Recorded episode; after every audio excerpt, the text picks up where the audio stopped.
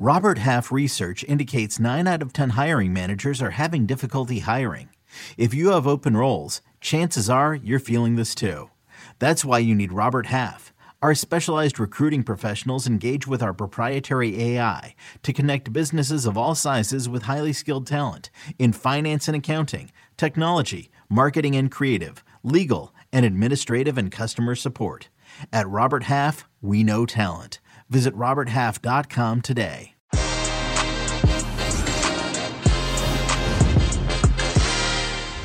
Ricardo Pepi will have his work cut out for him if Augsburg are to avoid relegation from the Bundesliga, but at least the Texan is assured playing time with the German team. The same can't be said for some of his European based USMNT teammates. How should Gregg Berhalter factor in club minutes or lack thereof before naming his roster for the upcoming World Cup qualifiers? I'll be getting into that very topic today with Jimmy Conrad and the USMNT Hour's very first guest, the man, the myth, the legend, Grant Wahl. The USMNT Hour begins right now. Hey everyone, if you are watching this live on YouTube, I can't emphasize this enough. We want to hear from you. So get in the comments, share your thoughts, get stuff off your chest, ask a question, and the producer will throw the best comments on the screen and we will engage with those to keep the conversation going. As a reminder, make sure you're subscribed to the Qué Golazo podcast, wherever you get your podcast, and take a minute to leave a glowing rating and a review. Life hack, you can do that right now while you listen. And for those of you who do your podcast listening on Spotify, you can now leave us a rating there. So please give Qué Golazo a five star rating and enjoy the show. Now, let's welcome in our very first ever guest, Grant Wahl. Grant Wahl. Hey. You can find Grant Wahl's work on www.grantwahl.com. And he also has a podcast of his own, Football with Grant Wahl. Grant, how are you doing, man? Thanks for joining us. I mean, you are in uncharted waters here as our first ever guest on USMNT Hour. So we appreciate you joining us, but how you doing? I'm doing great. Thanks so much for having me, guys. Big fan of the work both of you have done and are doing. It's uh, it's a lot, but it's impressive and it's fun. So congrats on all of that. If you had to rank Jimmy and I one and two as though doing good work, where would you rank us? I mean, uh, no, I don't know if one, I want to know that. If I was, if I was one, where would you put Jimmy? Listen, listen. Flattery gets Grant everywhere with me. Okay, I don't need to know like distinct numbers. Go ahead. Grant. All right, all right, fine. Grant, we'll, we'll move straight into our first topic then. We won't put you on, on the spot there because just blink twice if, if, if I was right with that.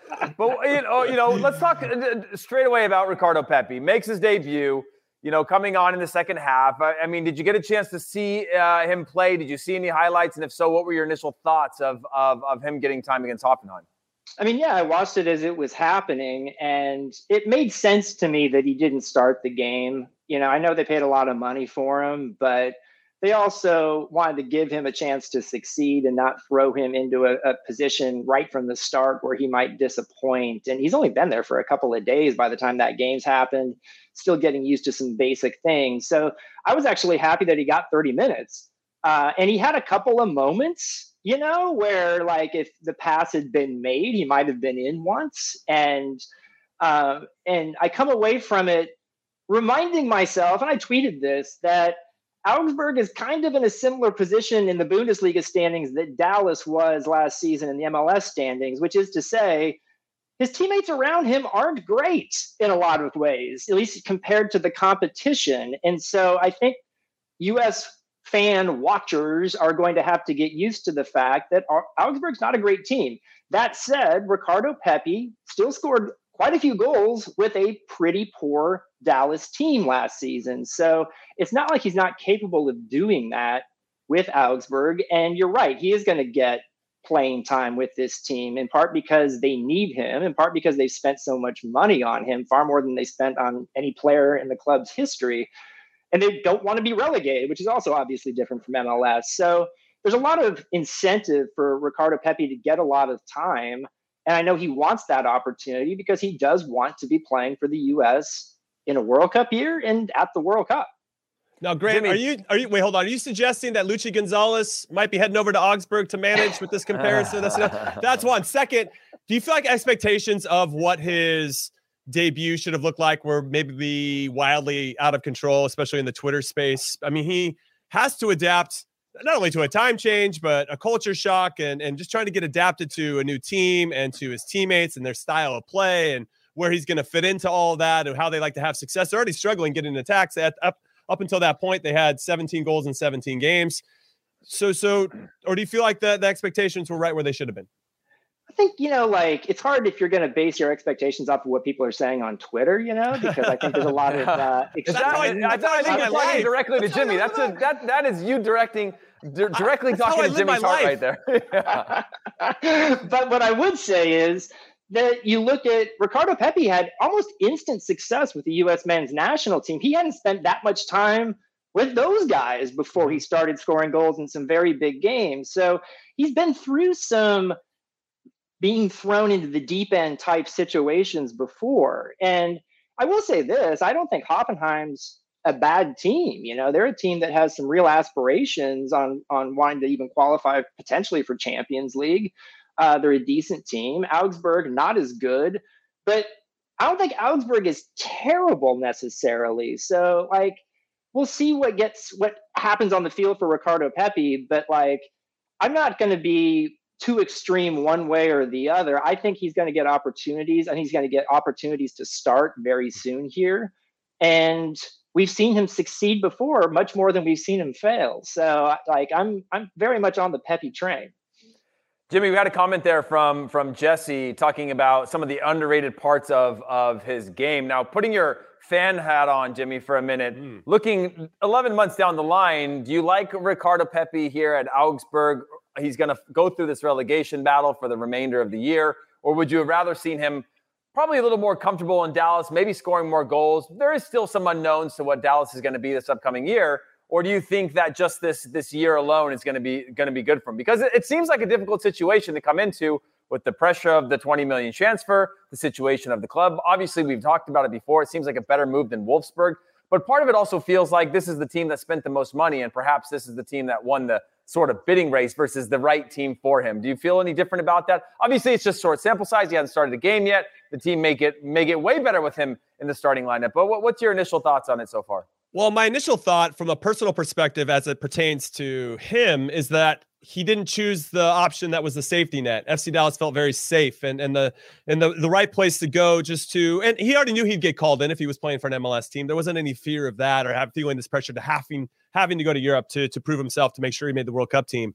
But I love that he did it anyway. And he took a big risk. And I like risk takers. And I like that he has a little bit of that swagger inside of him and that confidence that no matter where he goes, he's going to be a success. That said, he is walking into a very difficult situation not only because he's now the highest transfer fee for that club in their history, which I think does add a ton of pressure, whether he wants to accept it or not, is still going to have to be something he deals with. But also the fact that they're in a relegation scrap and he is going to have to cut his teeth game in and game out. And I think that's going to sharpen him. It's going to make him tougher, whether he wants it to or not. He's still going to get thicker skin through this process, both on the field and off. And he's going to have to deal with a lot of things. I hope that he's got a good support system around him because when you you do need that balance in your life, you do need to be able to go home if things aren't going well and vent without having to go to social media and vent. Sometimes I think some of the guys take it a little bit too far and apologizing for performances. Like you shouldn't have to do that ever. Like sometimes some days are good and some days are bad. And I hope that he has that support system. It sounds like he does. Seems like he's got a great family, and I expect that to uh, hopefully continue when he goes over there. But I like that he did that. If he got to Wolfsburg, I don't really know his other options outside of Wolfsburg, but he would have fought for time with Wout Weghorst. And I'd rather him get minutes and fight and scrap than to sit and watch somebody else play. So, yes, yeah. he would have got better service with Wolfsburg. Yes, they might have bigger ambitions, but they're a bit of a dumpster fire too. So, I don't know if there was any perfect situation for Ricardo Pepi given his options, but I like that he took a risk, and I hope I hope that it pays off. Hey, Grant, let me ask you this. Uh, obviously, Jimmy and I talk pretty regularly about some of the other aspects of Ricardo Pepi's game, right? His ability to press, bringing players into the game, his ability to, to, hold the ball, to turn and get on the go, all these things that aren't necessarily scoring goals. I mean, how much of that is part of this development versus, hey, you just spent a bunch of money on a guy, you're in a relegation battle, his only job is to score goals, and that's what he's going to be judged on? You know, it, it may be what he's judged on, but I like that Ricardo Pepi does these other things and does them well because that's how you become a complete forward. And that's important to your coaches, to your teammates, to winning games. And so, yes, he's going to need to score goals as well. That's how he's going to be measured. But uh, you, you can be valuable, as you guys know, in other ways, including and especially if you're a center forward. So, you know, Pepi does all those things he doesn't create his own goals a lot. You know, he's not a guy who's gonna like beat a lot of guys one on one on the ball and and create goals that way. So that's part of the deal. But you know, he does so many other things well that I think he can be really effective with the national team and, and in the Bundesliga too. So um, the other thing too, like Jimmy said, I, I don't have a great Jurgen Klinsmann impression, but you know, get, getting try out it, of, try it. We'll getting, getting out of his comfort zone is, as Jurgen might say. Yeah, is, you were right. You was that wasn't very good. You were. That was terrible. See, I, I told you. But like that is something that Klinsmann always preached, and and that's something that Ricardo Pepi's doing here, and I, I admire that. Yeah, I respect that as well. Uh, talking about number nines, also, uh, Grant, I'll stick with you. Uh, Daryl Dike, this is this is one that's sort of surprised me. I, have been uh, highly critical of Gregg Berhalter just because Daryl Dike seems to be an option. And early on, it seemed like every time he got the ball in the national team, he was trying to score a goal from anywhere and everywhere. Then he seemed to settle in a little bit. And I just really like him as a different type of player. Now, if he goes on a good run at West Brom, do you think he could become the number nine for a bit? Or what do you see his role in the national team? And Jimmy, would love your thoughts on this as well after, uh, after Grant. You know, my sense, and I'd like to ask Gregg Berhalter this very specific question because I haven't yet about Dike. is was there a moment during the Gold Cup when Gregg Berhalter kind of decided, you know what, I don't know if I really rate this guy at the international mm-hmm, level mm-hmm. very much because that's the indication I've gotten just because Dike hasn't been involved much since then. You know, he had some good production games in the Gold Cup against like Martinique and some lesser opponents. But in the games that mattered, he didn't have a huge impact. I also know Gregg Berhalter at least aspires to play uh, attractive soccer. And I don't know if he feels like Daryl Dike necessarily fits in with that. Even when when know, I, I'm not saying this is this isn't me talking here, but like even when Dike was doing well at Barnsley, it was playing a type of soccer that Gregg Berhalter doesn't really want to play. Mm-hmm. Mm-hmm. And so he may just think, I think, that, that DK is not a great match for the Berhalter system. I don't think the US can be very picky, to be honest. And if a guy can score goals, I think he should be involved. I think Daryl Dike should be involved with the national team based on what he was doing with Orlando. And if he can do with West Brom, what he was doing with Barnsley, yes, yes, yes, please bring him in because even Ricardo Pepi doesn't have a stranglehold on the center forward position, nor should he. He hasn't done enough to be just an automatic write him in pen in the starting lineup. And I think there's a wide open competition here. I'd like to see Daryl Dike be part of that conversation. I wouldn't mind even seeing like a Jordan Pefok be part of that conversation based on what he's achieved. But as of right now, it seems a little bit like it's Pepi's job, Zardes, maybe even Jesus Ferreira, who I also like, by the way. Yeah, and Jimmy, Jimmy, let me ask you this because I actually like Grant's argument there in terms of you, you and I both said it that there there was seemingly a moment where Gregg sort of checked out and said, okay, he's not at this standard. But shouldn't the same have been said for Josh Sargent? And hasn't Josh Sargent gotten a much larger sample size, Jimmy, in, in your opinion, of being able to say, okay, we knew for a while that he wasn't going to be our nine, just in terms of his goal production at the club level. There was a lot of potential. Obviously, he still had a lot of upside because he was young. But doesn't it seem like he's gotten quite a few looks as well for somebody who we know isn't going to play the most attractive style of play either, and maybe not going to be the goal productions that we're looking for as well? No, no, you're right. I think that Sargent did have a larger sample size. I don't feel like Daryl Dike's gotten a fair shake. I'd like to see him get a few more minutes, even as a super sub, just to see if he fits in that role. I mean, we saw him start a few times in the Gold Cup, as Grant mentioned.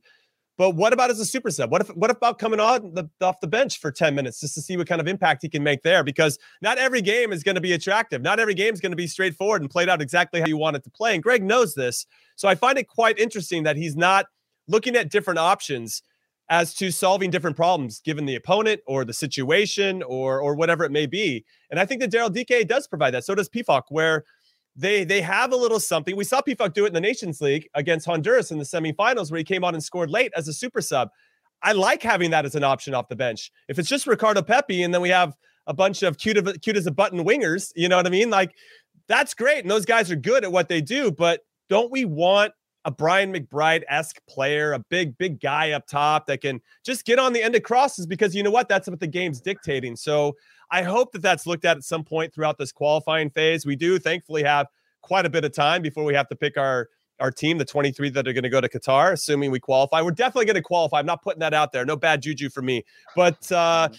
that that's just something that, I, would like to see. And I think if Daryl Dike does perform at West Brom, because they got a big game this weekend against QPR, they're in fourth and QPR in fifth. And more he gets these kind of games and gets some minutes, I don't know. It's, it's going to be undeniable. I think if he ends up dominating at West Brom, the, that Gregg's going to have to call him in. So hopefully that happens. Yeah, and, and speaking of, of, of, playing time in general, Josh Sargent is actually one of the ones leading the way in terms of getting consistent minutes. You know, Grant, uh, we had this period where we went and saw we broke all these records for Americans playing in Champions League. We had 12, and then we had a, new record of knockout rounds, and then we had one win the Champions League uh, with Christian Pulisic. But now we find ourselves in a little bit of a funk where Tyler Adams is in and out of the team, Timo Weah is in and out of the team. Yunus Musah can't find his minutes again. And we have a number of these players, whether injured or out. I mean, how much of a concern is that? And how much should Gregg Berhalter be considering this stuff coming into camp? Or do you think, hey, uh, we've sort of got our best 30 if they're healthy, we're going to bring in the, the, the large majority of them, whether they're getting minutes or not? You know, I don't think this is a time for experimentation in World Cup qualifying with six games left and every point matters. And yes, it's a concern when some of your starters are not starting every game in Europe, but that can also change fairly quickly. You know, we saw Tyler Adams get the start the other day in a nice win for Leipzig against Mainz. Um, you know, Weston McKennie is back playing pretty well, I think, for Juve. Had a, a real role in their comeback at Roma. So um, Christian Pulisic is a guy who, you know, you still don't know what his position is at Chelsea, and and we may never know because he plays in so many different spots. It, you know, lately it, it, makes you wonder if like Tuchel thinks he's a center forward or just thinks he, he's put him in that spot, kind of a false nine position on multiple occasions now, and and. I just wish we get to see Christian Pulisic much more as a winger when Chelsea has their best lineup together because for the biggest games, sometimes, you know, like against Liverpool, you'll see Pulisic get the start, but also they were not playing with a full deck in that game because Lukaku wasn't playing. So uh, I'd like to see Pulisic get to a point where he's regularly in the best 11 for Chelsea playing in his best position, but I don't know how often that's going to happen. Yeah, Jimmy, and, and, for you, no, no, I'll just jump in. Yeah, I, I, it's a worrying trend. I think that the lack of minutes from Americans playing, and Sergiño Dest, you know, stands out. Barcelona went out and got 38 year old Dani Alves to play that position instead of leaning on their young guy with the bright future. I put air quotes around that. So that makes me a little bit concerned because I do really respect Xavi, not only as a player, but as a manager and and, and, his style of play. And if he doesn't think Dest is good enough to play in that system, that gives me a little cause for concern. So I hope that Dest lands on his feet, makes a move in this January transfer window where he can go find some minutes. I guess where I'm not as concerned because this World Cup is in the winter, we still have a whole summer where these players can move and maybe find that situation. And I think my concern will be will grow more, I'd say, if it's the start of next season and we're in August and September and these guys aren't playing as much and they're not featured as much. So I think there's some time to kind of wring my hands about what's happening, but not really be overly concerned that this is going to potentially impact their form. Now, obviously, it pertains to how we want them to be sharp in World Cup qualifying, and that matters. But I get the sense, even Pulisic, when he was in a bit of a rut with Chelsea before, he came back with the national team during the pandemic. It was in Europe. We're playing like Costa Rica in Europe or whatever. And you could see that he like regained the fun, the enjoyment he had just from being around those groups, that group of guys. And I think that is one of Gregg's maybe underrated gifts was really creating a nice culture uh, amongst the players, and and um, they seem to really enjoy being around each other. And I think that will ultimately get us to the World Cup, even if the guys aren't playing a lot of minutes because we have a nice camaraderie.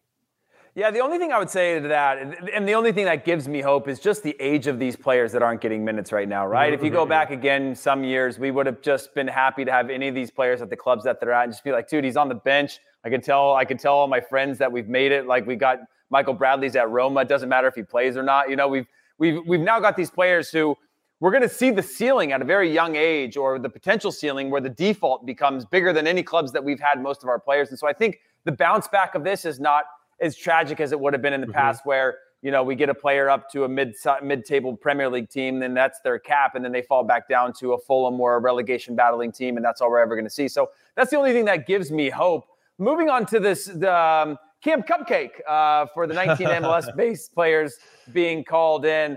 I mean, uh, Grant, for you, is there any names outside of the usuals that you expect uh, in this camp or somebody to break through? Jimmy and I have been kind of going through this roster of players. You know, we hoped Caden Clark would play the last time around.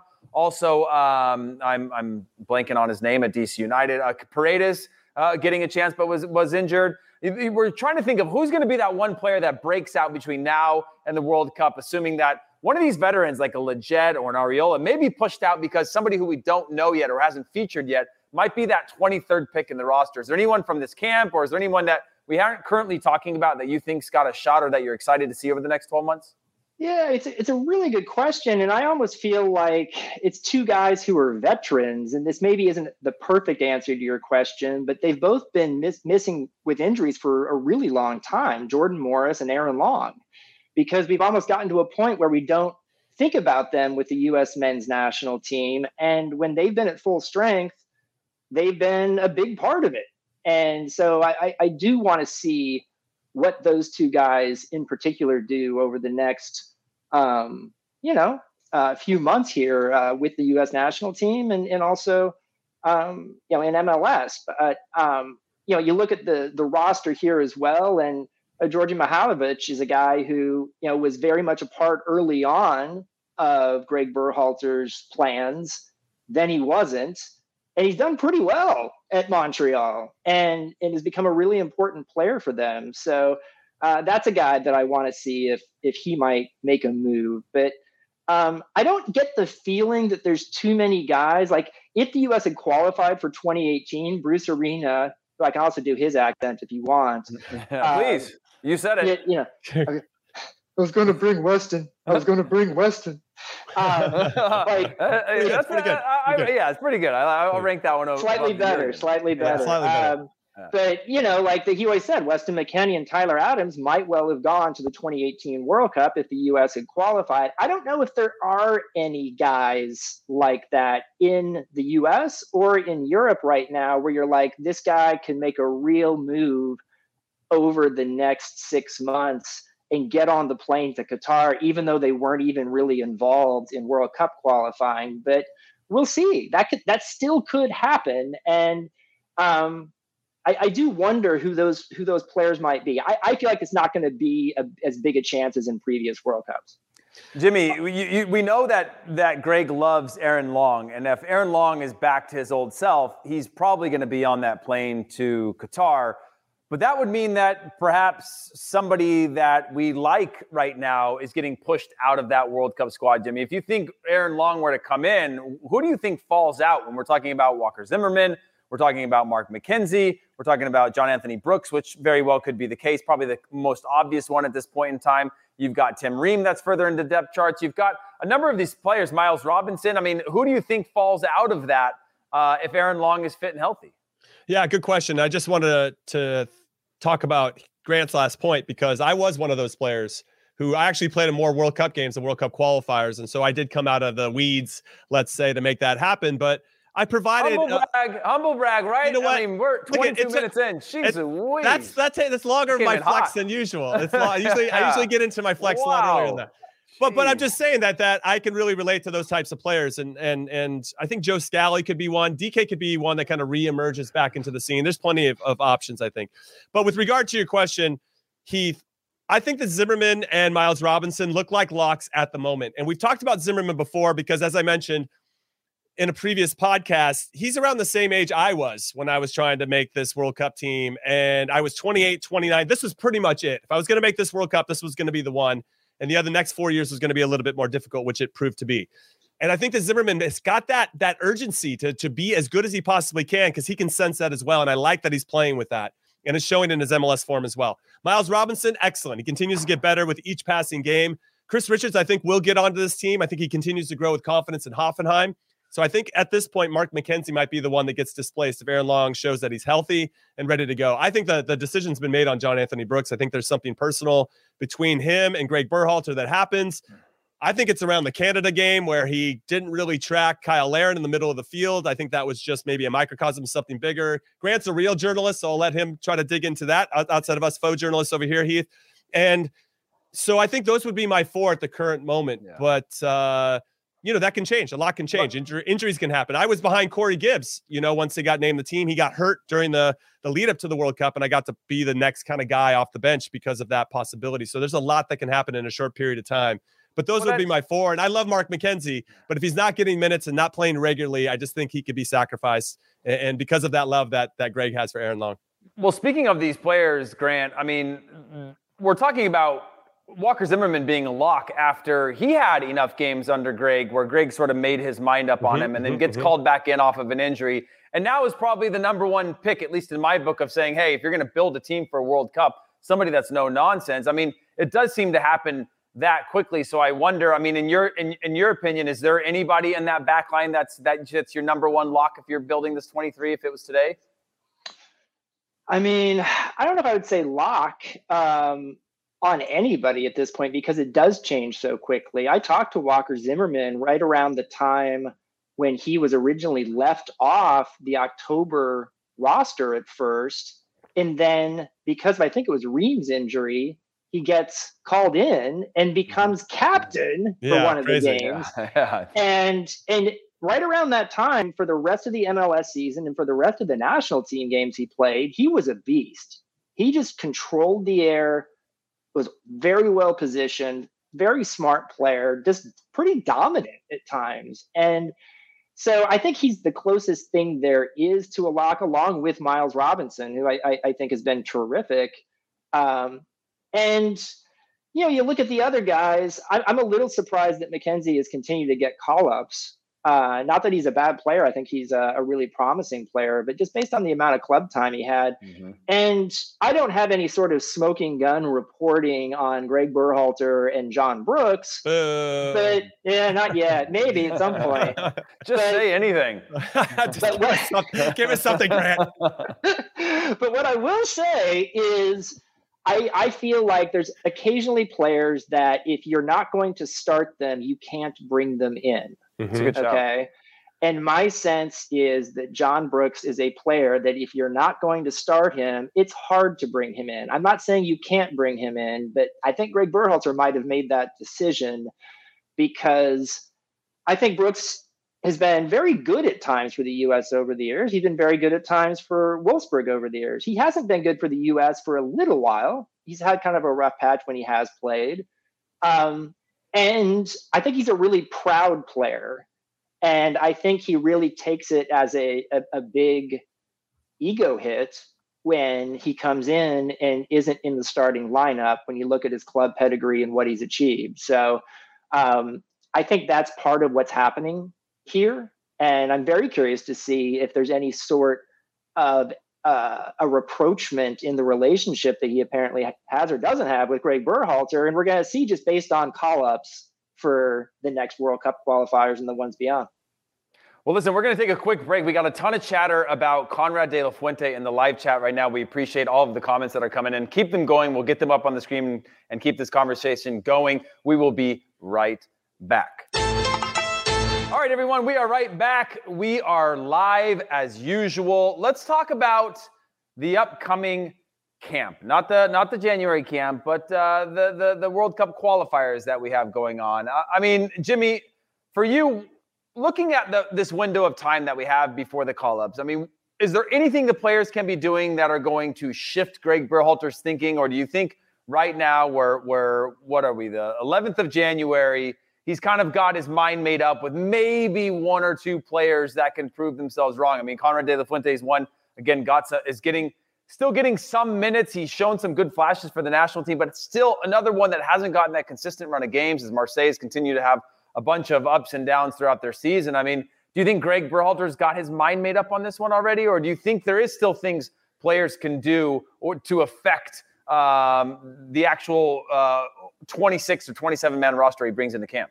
Well, I think the, the the the camp that's happening with the domestic players or any any Scandinavian league players that are coming into the like the kind of the pre-camp to the camp you're discussing, I do think they have an opportunity. Uh DeJuan Jones in particular really stands out for me because I don't know if left back has completely been solidified with Antonee Robinson, I think is the number one. But behind him, I, I, don't really know. And DeJuan Jones, 23 years old, played 29 out of 31 games for New England Revolution this year. They won the Supporters Shield, three goals, five assists. Like he gets up and back, plays for Bruce. I know that Gregg and Bruce probably have a good relationship, so they're talking about different players. So he's intriguing to me. And I feel like if he has a good two weeks, he probably won't start maybe those games, but maybe he can be a super sub and they can kind of see him as games get uh, a little bit more meaningful leading into that. I, I, think that if Daryl Dike goes to West Brom and all of a sudden just lights it up for next couple weeks, I think he would probably be considered. I'm ready to see Joe Scally actually start a game for the U.S. And I think we have opponents in El Salvador and Honduras where maybe he could get one of those. Well, he's just coming back from COVID as well right now, you know. And maybe, you know what? A game or I expect or, him to be superhuman. Know. Okay, Heath Pearson, he's going to fight through COVID, and and I just we know that Gregg because there's three windows in eight day or three games in eight in eight days, he's going to mix the squad. And this is a good opportunity for one of those players that we're discussing to maybe make the most of those minutes.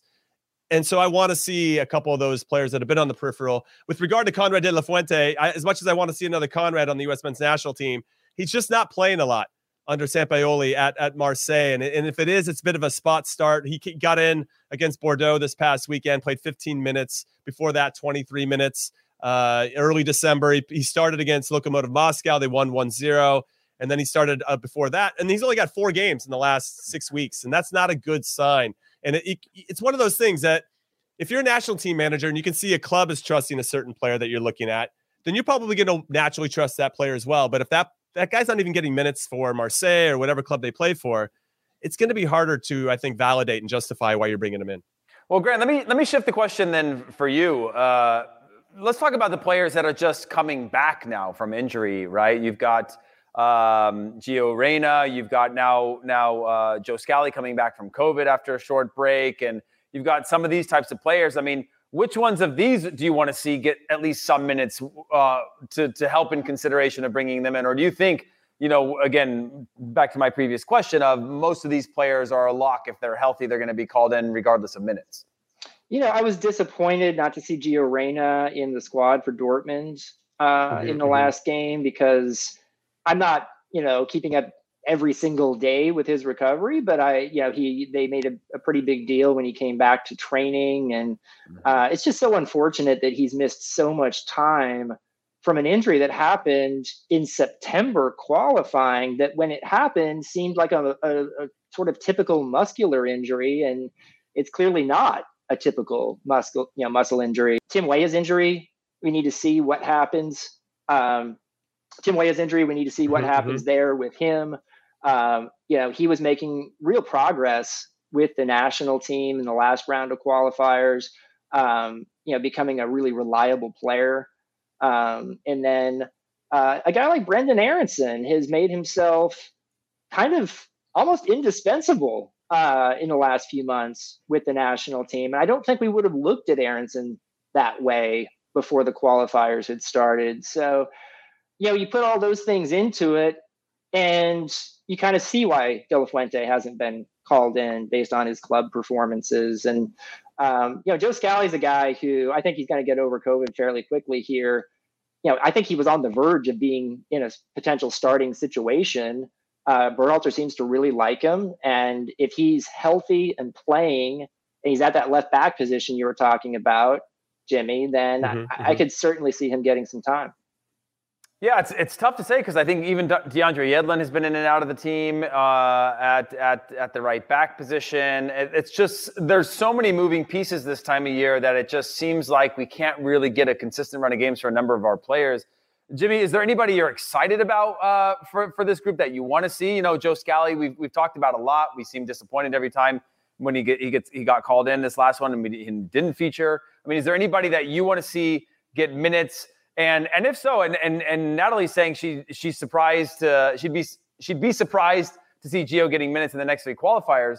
And that's one that we've been talking about, right? I would love to see Pepi and, and Gio Reyna play together. That's something we haven't seen. I'd love to see where Gio Reyna fits into this team. If MMA is your central midfield and Brenden Aaronson is as important as he is, and Christian Pulisic is on the other side, where does everybody fit into this lineup, Jimmy? I mean, actually, let's shift a little bit towards towards this lineup and who you want to see brought in in a perfect world, knowing that most of these players are coming back. I mean, what's your what's your team that you're rolling out for for uh, the the opener, Jimmy. Let's Keith. You've asked me like 15 it. questions here. You've asked me 15 listen, questions. It happened in real time. I realized those first questions sucked. The second question sucked. The third question sucked. So I'm like, just tell me about. Well, the I've, been coming up with I'm answers. Like, I think I got Reyna. something good for that. I'm thinking about Gio Reyna, and I'm like, dude, I I continue to wonder where he fits into this team. He's so good when he's good. We haven't seen him in a while, but this team has come a long way. And now we talked, you know, Grant just talked about Brenden Aaronson being as important as he is. I mean, where does he fit into this team? I just want to see Gio Reyna so I know that he's alive. Okay. I just yeah. want I want to see Gio play for us once again. I will say, just for some fun,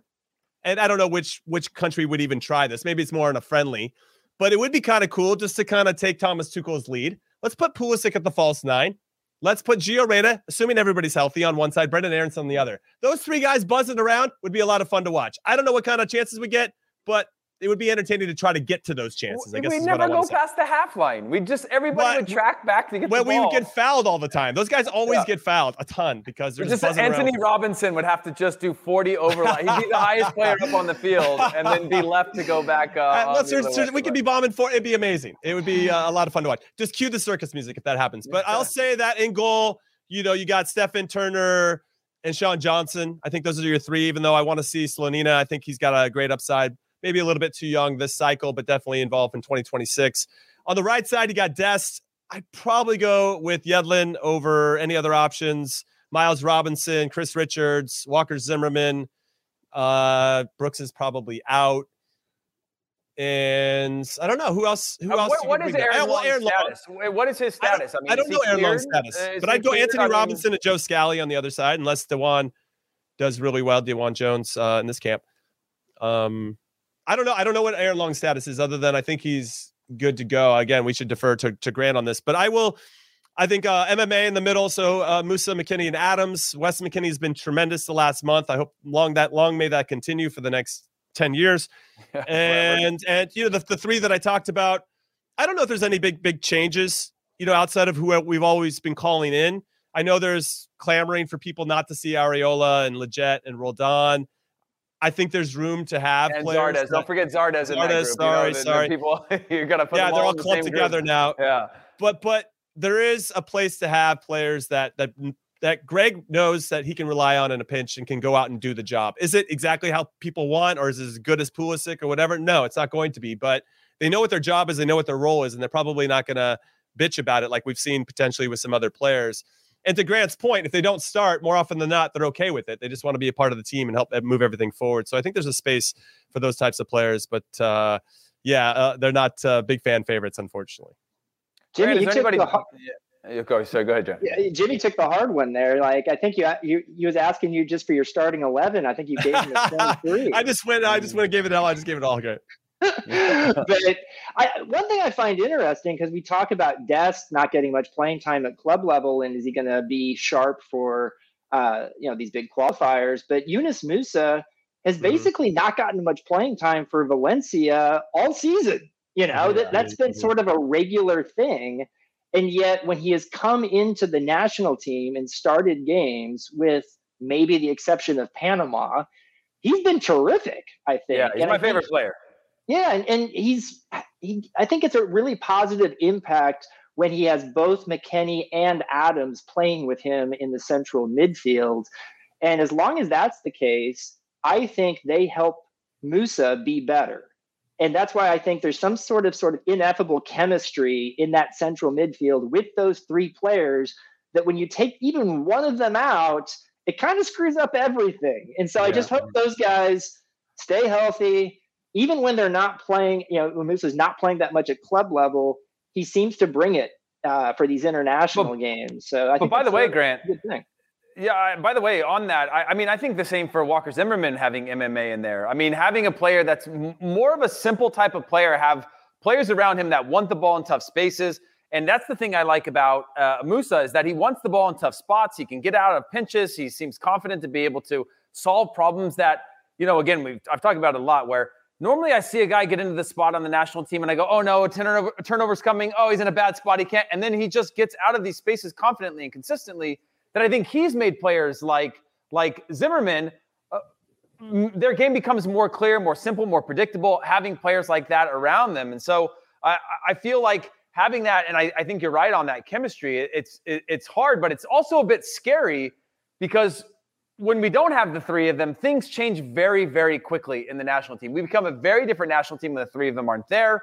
And and uh, I just wonder where our depth is there. And we got a great question coming in here from Mark uh, Grant for you. Tyler Adams, what's his next move? There's only seven or eight realistic clubs he could be heading to after Leipzig. By the way, those are those are Tyler's words. Who said there's only seven or eight clubs or something like that? I think there's more than seven or eight that are bigger than Leipzig. but I appreciate the sentiment. I mean, uh, but but the question still stands, Grant. I mean, what's the next move for Tyler? You know, I, I think you know we've certainly seen Arsenal being thrown around as a club that's had interest. I don't have any original reporting on that, but I I wouldn't be surprised if they have interest. They should have interest. Um, you know, and I, I've said before, like I think Tyler Adams is the kind of player who could play for Real Madrid someday and you know, or Nottingham, or Nottingham, or Nottingham Forest, you know. but you know, it, it's gonna, you know, he needs to be playing at, at, Leipzig, and you know, he's sort of been fighting through this coaching change where, um, you know, Jesse Marsch was a guy who's known Tyler since he was 15 years old, had coached him for a long time, and they're very close, and there certainly was a feeling uh, in Leipzig that as long as Marsch was there, then, then Tyler Adams was going to start. And I thought that was a little unfortunate because I think it sort of undermined the achievements that Tyler Adams has made, where he doesn't need to have Jesse Marsch there at Leipzig. He actually benched him sometimes he, as well. He benched him a few times. Uh, yeah, so I, well, rotation, but still, it wasn't like he was uh, nepotism there. Right. So I mean, it's not. Yeah, I, I feel like Tyler Adams has a very very high ceiling. He's just a very you know smart uh, player who's just constant motor knows where to be on the field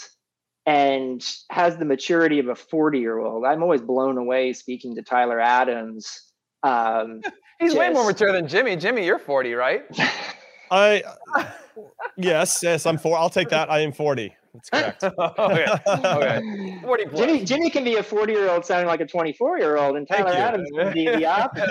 yeah. that makes sense. But, um, I, you know, I've always felt that way about Tyler Adams. And I'll be curious to see once he gets out of the Red Bull system someday in his career. I think he'll still be successful wherever he goes. But um, just as for Jesse Marsch, it's going to be interesting now that he's not going to be in the Red Bull system in the future. When you get out of that system, there's some very unique aspects to how they approach doing things. And Jimmy, do you disagree with that uh, perspective, or where do you see Tyler Adams a potential fit for him? Because he certainly has the engine for a number of, I think, Premier League clubs that play with that type of mm-hmm. that type of model or mentality. Uh, and it seems a lot of the things from the Red Bull system seem very applicable, but at the same time, not applicable to teams that aren't going to press well together because at the highest levels, you know, one player arriving late that gets broken. Um, but he seems to have all the all the right tools. But when is the right time for him to go, and who do you think is the right club for him? You know, when I think about Tyler Adams, I think about his minutes. I know we talked about this this a little bit earlier, but you start to see a trend a little bit with the American players that they do trust Americans, but they don't trust them enough to make them the cornerstone of their team. And maybe that's the next step in our evolution of Americans going over to Europe because Tyler Adams is there and he held his own against Mainz this past weekend. And now Haidara's gone with the Africa Cup of Nations and other players he's competing against are either at that tournament or hurt or got COVID or whatever. And he made the most of it. I thought he was really solid in this game. But then you see McKennie. It's like Allegri knows that he makes the team better, but is he the guy every single game? He's starting to emerge there, but even then, there's like, well, he might be I was bragging to my father, Jimmy, on on live score when all the players got subbed out around McKennie, and he was still the one on the on the pitch. Uh, that's, like, as, you American guy, as you should. Know? But Dest, Pulisic, I mean, which players, Konrad De La Fuente, like which players over there are still like locked down a spot and are like the number one choice in, in where they're playing? Josh Sargent. Okay, Sargent, who's who's because I mean they don't touch the ball, so it's just him committing to run around. But but and I and I respect that. Don't I don't want to dismiss that uh, completely. But and there's value in that but that gives me a little bit uh, of pause now that I think about it some more with as it pertains to Tyler Adams. And I do think he'd be a great fit for a lot of clubs. Uh, I love that he said seven or eight realistically, which is amazing. Um, it, it's ah, it's it's it's interesting times for him because to Grant's point, is he the right fit for what the new management wants to do moving forward? And if he's not, he's only 22. can he go somewhere else and continue to kind of push? And what I like about him, and I'll liken him to Jude Bellingham a little bit, who gets so many plaudits for his his personality and his leadership and, and the way he raises the game of the players around him. I think Tyler Adams does the same thing, especially for the U.S. men's national team. And I just don't know if he brings that same type of gravitas in the same way for RB Leipzig. And I think for him to really grow and be a, a player that teams build around, he's going to have to bring that a little bit more. And and that's my one thought on that. But yes, you're right. I mean, there are probably plenty of Premier League teams that he could go and, and be a great servant for. And and I hope that at some point he gets that opportunity to, to Grant's point, to kind of spread his wings and get out of the RB umbrella or out, um, out from underneath it and go out and, uh, and, and show what he what he can do no matter what the league is in. Yeah, Grant. To go back to our our uh, roster wish list, uh, is there any players in this January window that you think need to make a move, perhaps a loan deal? Anybody that you think is sort of at that verge of you know, whether that's a, a Ferreira or somebody whose interest has recently peaked that, that you think is ready for the next challenge? And if so, who do you think that is? And, and my second question to that is there anybody on this roster that, that you want to see get more minutes in the in the upcoming qualifiers? Or not this roster, but what the potential roster could be? Right. So, I mean, like a player like Ferreira, I, I think he has a shot to go to Qatar, but I think he needs to stay in Dallas uh, this year and, and get the opportunity to to play a lot, uh, especially with Pepi no longer being there. But you know, like I, I look at uh, Dest as a guy who the second that Ronald Koeman lost his job at Barcelona, that was bad news for Serginho Dest. And I, I look back and I think the choice for Dest was Bayern Munich or Barcelona. And I remember at the time feeling like, wow, Barcelona's moving in the wrong direction. Why are you doing this?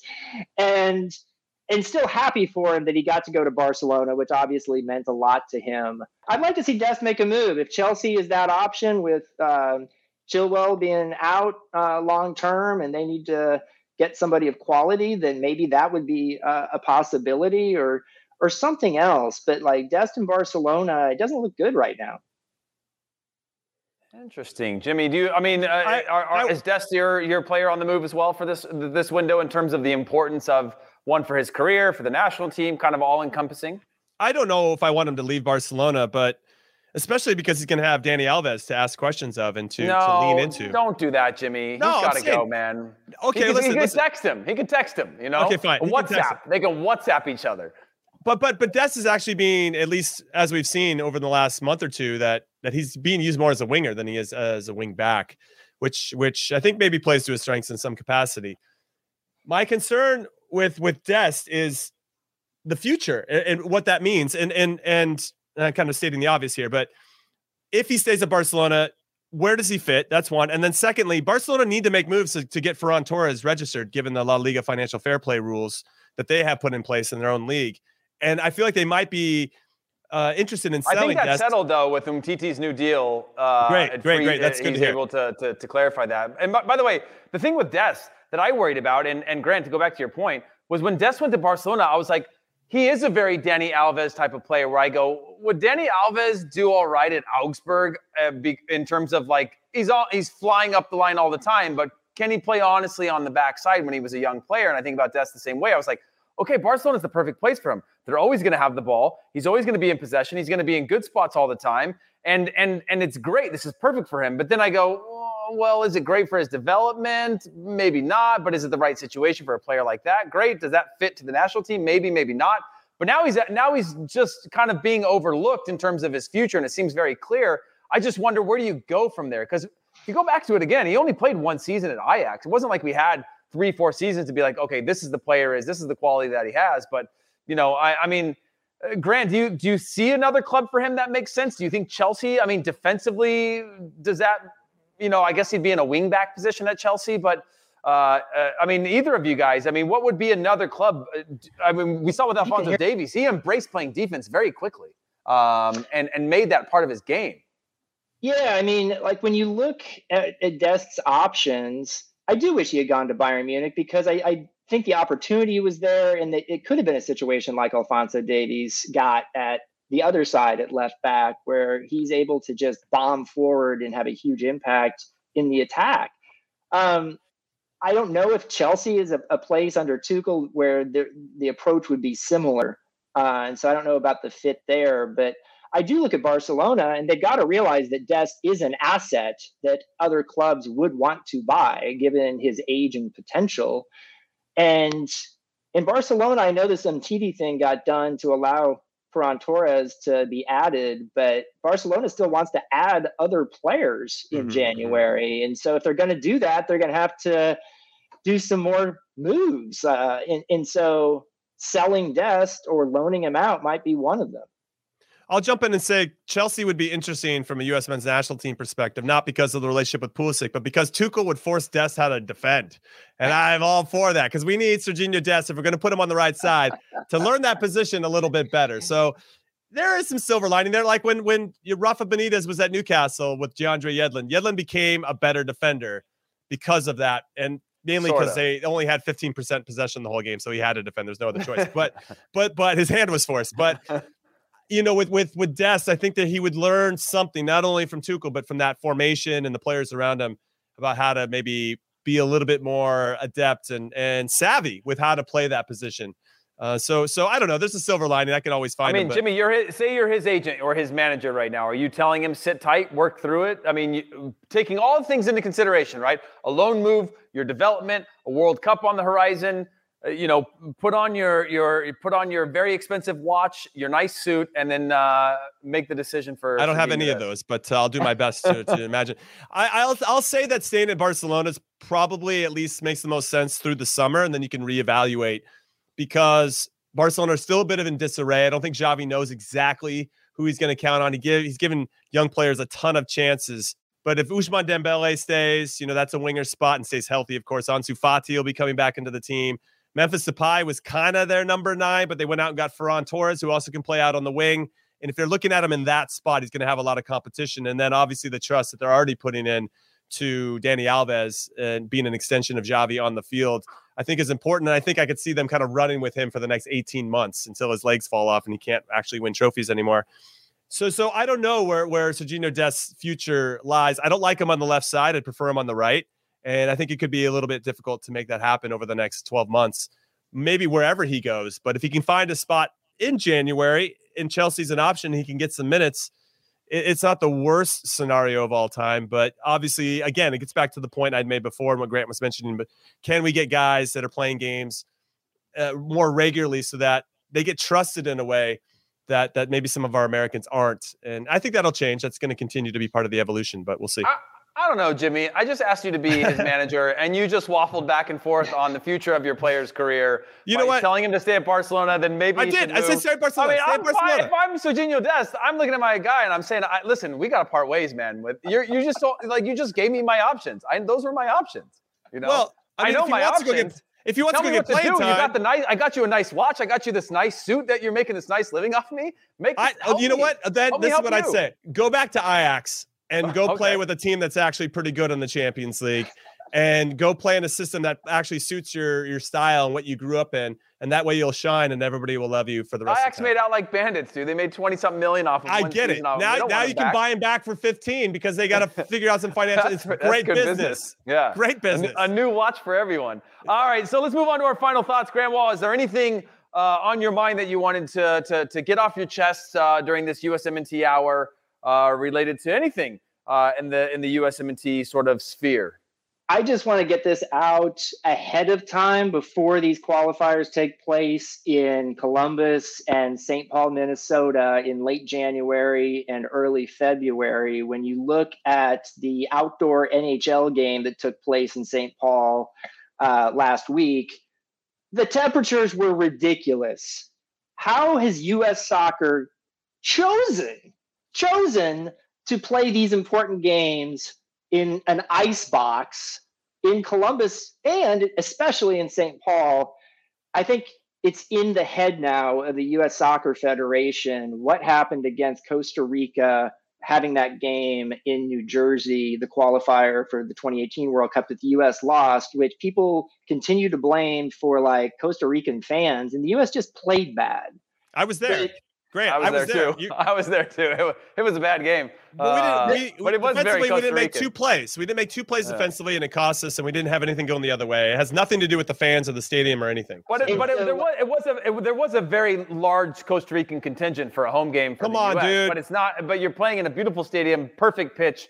You should be able to do more than that. Listen, I mean, if, if we if we get thrown off by some fans that are loud, we have a weak ass mental team. You like we have mental midgets all over the fields. It, I just would say this. I think these two games should have been played in a warmer climate, maybe in Florida, something like that. And if you have some Honduras or El Salvador fans there, so be it. The US has is a better technical team than these opponents, and you want to create the conditions to maximize that advantage, not potentially put them in a hazardous winter storm situation where skill kind of goes out the window. And I, I don't yeah. like that the US Soccer Federation has put their team in this position by choice. Yeah, Jimmy. Um, I mean, for you, it, I, I look back at the the Costa Rica thing, but I also look at what Canada's doing in terms of mind games, and I wonder how much the U.S. Uh, Federation played into Canada's mind games of playing their games instead of going to Vancouver where you can play it indoors. We're gonna we're gonna go to Hamilton and play that game, and just how much the U.S. is looking at those to say we'll take every little advantage, not taking into consideration of everybody wants to go to the snow until you're you have to go to the snow you know when it's very very cold. And it seems like a good idea for an advantage until you go and they go okay it's actually sort of levels the playing field. I mean jimmy do you agree with taking those types of things? Because i don't know where the advantages lie as, as grant we, mentioned. Well no i guess i have a question of my own and either one of you can answer. Did we have two very cold destinations for our two home games in this next window because we're trying to prepare for the canada game which we knew was going to be cold? Are we just doing that because we want to throw off the the fans that won't travel to these particular places and make sure it's a home fortress for us or is it both? Yeah, I don't, I, don't, I don't know. I, I, don't know if it's because we're trying to get an advantage against the opposing team who's not used to playing in these conditions. Because I don't know if anybody is ever used to playing in those conditions. I don't know if it's again to uh, for the away fan contingent. I don't know if this was. I, I don't know what the reasoning was to put these games in these places to think that there is an advantage or an inherent advantage that make, gives your team the edge against another team, knowing that you're already a better team than the other team.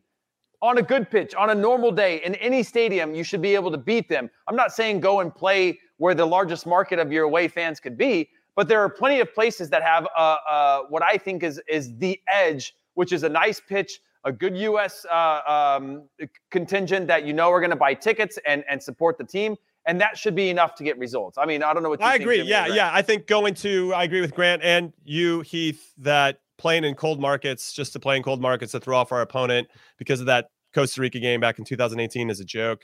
Uh, I I can't subscribe to that, but you should subscribe to Grant's Substack. I think that's really important to do. uh, I will add that. Um, with regard to maybe preparing, I could see maybe the first game against El Salvador being in a cold one, so it can kind of get you ready for what you're going to face in Canada. That made sense to me. But that second game, but you need points. Like what? What are you prepping for the next game when you can't? You got. You I, need that. Dude, you need I don't know. I'm, I'm, trying to make sense of it, Heath. You know, it's it's. uh I don't really have a straight answer for you. You I got fired from being Dest's agent. Now you've been fired from whatever committee is making these decisions, Jimmy.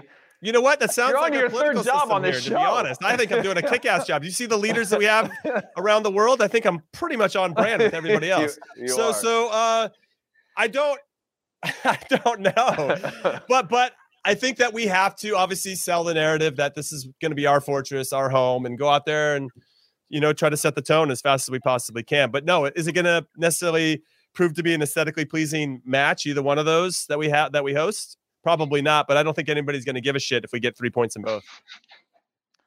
Probably not. Probably not. You got to get you got to get six in those two games. You have that's, to that's, get those, six. Those are the biggest games. They're even bigger than the Canada Canada game. Agreed. think about it. Agreed. What, were, were those games decided before we played our last round of qualifiers? I'm just thinking about the timing of it. Like, like the markets? We know we had the yeah, the, the, were, were those they weren't right. So it was remember. after we knew the points that we had going into those, and then the markets were selected yeah, I, I'd just be like, hey, I know we are going to do this one in Minnesota, but things are going pretty good right now. You know, let's, uh, let's, I think we're going to head south. Uh, but uh, I don't know. Jimmy, any final thoughts from you? I, I, we asked Grant for his final thoughts, and he just opened up a can of worms for a whole new topic, which means we'll have to have him back on another show. But of course, that's what we do here. I've got no other final thoughts. I appreciate Grant for spending time with us. That was awesome to have him on as our first guest And Heath, you did a tremendous job hosting, but I'll do better next time. Oh, yeah. thanks. Thanks. That was like a punch to the stomach and a rub on the back, Jimmy. Got him. That was so good. But listen, that is it from us for the USMNT Hour. Thank you so much for watching and or listening. Follow Qué Golazo Podcast on Twitter at Qué Golazo Pod. Follow Grant Wahl at Grant Wahl as well as grantwahl.com. And like Jimmy said, follow his Substack and make sure you subscribe to that. Subscribe to the Qué Golazo page on YouTube and hit the notification bell. And of course, subscribe to Qué Golazo wherever you get your podcasts. And from myself, Grant Wahl, Jimmy Conrad, and our producer, Des Norris. Thank you guys so much, and we will see you guys next time. Later.